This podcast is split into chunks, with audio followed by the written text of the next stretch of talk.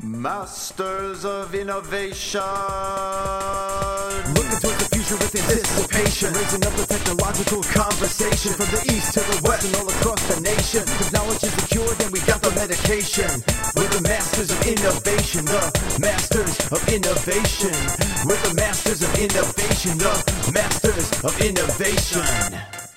Welcome to the Entrepreneurial CPA channel presents the Masters of Innovation, where we take a deep dive into the knowledge needed to break free the dogma holding you back in your everyday life. We are here with a cutting edge innovation you need to rethink how you look at the world and how you look at the problems you're faced with. I'm Garrett Wagner, Entrepreneurial CPA, your titan of the Titanic, here to hit you up with the knowledge today. And I'm joined by the man, the legend, the master of knowledge, Joe Brunsman of CPL Brokers. And Joe, I thought in today's show we can talk about. We did this on a panel one time. We'll kind of expand on it. And we know it's important that we need a more gender equality in the accounting profession. Well, let's take a de- deep step, a step deeper into that. It really could be Mhm. innovative.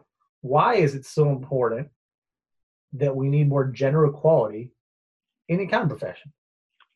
Sure. So, you know, I'm uh, my bachelor's is in engineering, so I, I come at this from uh, purely pragmatic reasons. You know, just in terms of making sure that firms have somebody that's going to take their place in the future. And so, you know, with that, uh, women are just outperforming men in just about every metric necessary to actually become a CPA in the Okay, future. Joe, ho- hold on, hold on, though, hold on. For for two males here on the call, so what you're telling me is that statistics right now are showing that women are outperforming men at like everything. everything that's really necessary to become an accountant. So, for example, you know, Okay. obviously, if, if you're going to go to college, you probably need to graduate high school, right? Or at least have a GED, right? Okay. Basically. So, if you look at the statistics in high school, Yeah. women are outperforming men in, or I guess girls are outperforming boys in GPA, class rank, uh, number of AP and honor courses, enrollment in math and science, which obviously you need, you know, some propensity towards math to become an accountant, Okay. and and most importantly, graduation rates, and that gap is widening every single year. So what? So- is did the boys have anything? Is there any like? Uh, they do better at sports, maybe. So there was a recent study that came out uh, from the OECD um, that essentially just kind of mirrored the studies that I've looked at as well. That I mean, women just, at least on the education front, are just far surpassing boys um, Okay. in just about every regard. So let's let's let's just assume that that's. We'll never hear the end of this show, but you know, women are outperforming men. Us men, have, Sure. our role in the world is diminishing. Women are outperforming men, so we already have a gender disparity in the accounting profession. There's more men, especially in leadership roles, than women. Mhm. So I think I get where you're going. If that's going to drive that gap further apart, if we don't fix it, if we don't find a way to bridge that. Sure. Oh, certainly. Yep. So you know, you know, as, as firms start looking towards the future, right, especially at like the partner level, and they're trying to figure out who will eventually start taking their their place. Mhm. Um, you know, they increasingly have to make their firm appealing to women because if they don't, they're just not going to have the numbers of people necessary that could potentially take their jobs. So, you know, in a large regard, it's like if you don't make your firm female friendly, uh, you're facing your own extinction by doing that. So, you know, outside of all the technology that's coming down the pike, if you just don't have people, Oh. you're at a huge, huge strategic disadvantage because of that. And I think Joe, and we also talk about this, and it's not like you need to make your firm, you need to repaint your firm pink. That's just ridiculous. Oh, certainly. But at the end of the day, how do you attract, retain, and engage people of, of either gender? If you follow those basic principles, it's going to work on both sides. Um, so you know, you know, Oh, attract, certainly. retain, and engage something that we talk a lot about. Okay, what's the what's the why behind your firm organization, and what's the vision? Um, hmm can you have that and just and explain that to your people and I'll move in that direction. And if you can do that, I would think you're gonna still be able to attract, retain, and engage women as well as men without like doing something that as a man you might feel like is whatever. Um, you know, that's not the point of this. Point is, let's be innovative and grow our firm with the right people. Certainly. So, you know, the CIA, um, they actually spent over a million dollars trying to figure out how they can recruit more women. That's chump change. Well, those are tax dollars.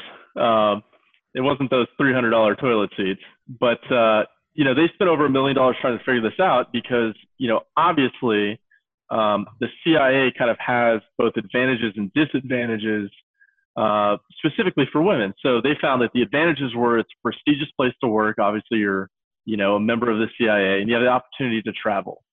And then on the disadvantage side, you could die. It, well, you could die. It's intrusive on the family life. There's this perception of a lifetime commitment. You might have to relocate, a lengthy hiring process, a male dominated culture.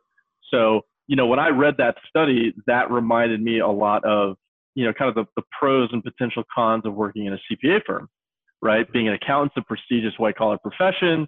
You know, you could have the opportunity to travel, especially if you're, say, an auditor, but obviously tax season is intrusive on your family life. You know people think that you need to put in 20 years to become a partner. So you know a lot of this is kind of at that ground level is just kind of you know at at your cpa firm overcoming some of those stereotypes right? So if you don't engage those in the hiring process or at least in the recruitment process people are just going to go what they naturally assume is the correct answer so unless you can tell women specifically you know just because we hire you doesn't mean that you're going to have to work 80 hours a week for the next 20 years to become a partner right? Like we are if you're going to have kids we're going to be flexible with that. If you have to take your kids to a doctor's appointment you know we're going to be flexible with that as well because we understand you know what being a parent means. Mm-hmm. so there's there's a lot of things there that firms can really kind of do for free just on the front end um, to really support that yeah and once again I, I would I'll for a lot of that. It's if that those principles are going to apply to both genders. Um, oh, absolutely. So, you know, like so at our firm we have unlimited PTO. Mm-hmm. So one of our employees um, just took off three weeks because his father lives out of the country, comes to the states once every five to ten years. His father's coming to the states, wanted to block off a big chunk with him, so he's taking three weeks off. That's fine. Certainly. He's still oh, a valuable member of our team of our organization he doesn't have to work 100 hours in the weeks before to be able to do that. We provide that flexibility because it's a value add that we can do. He doesn't need to, to move up, work 80 hours a week every single week like a robot and have no life. That's going to demotivate and turn away any gender and any people.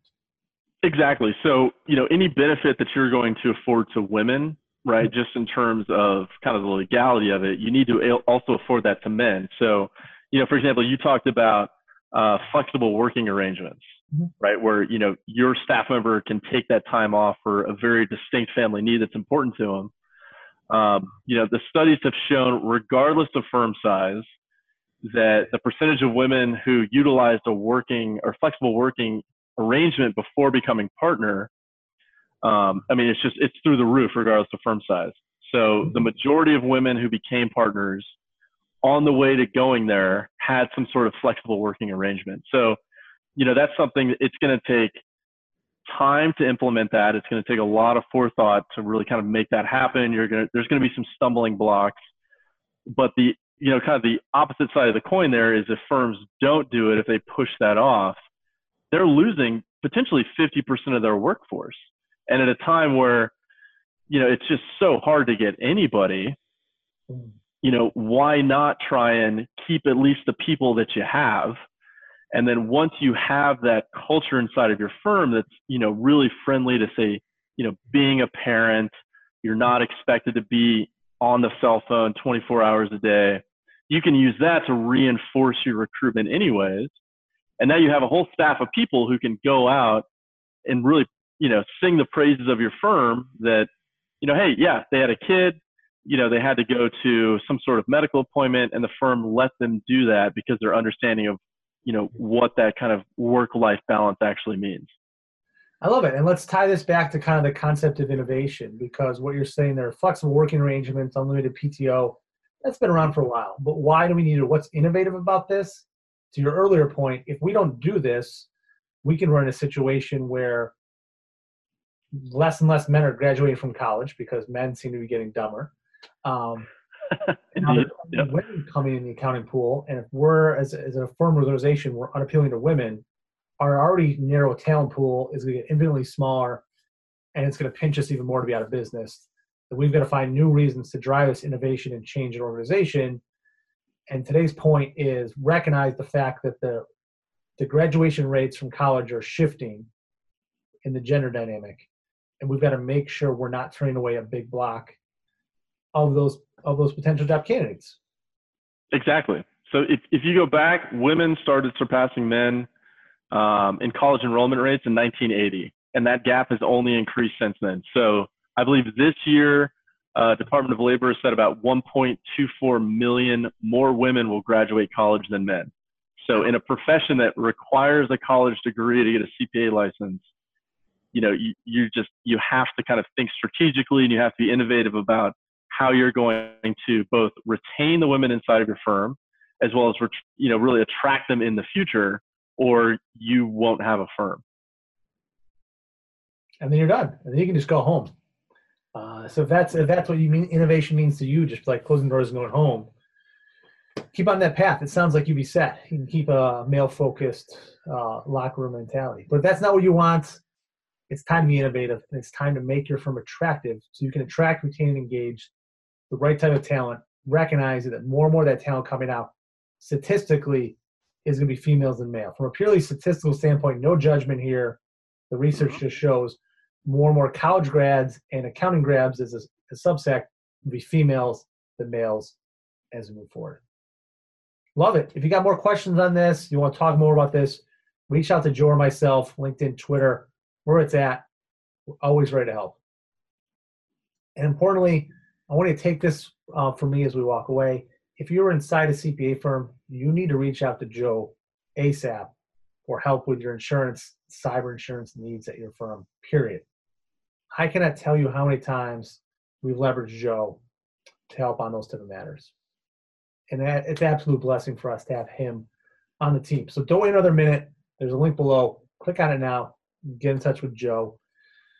Don't forget, click the little link up there, subscribe to the YouTube channel. And as always, we challenge you watching today to take action to change the world and invest in yourself.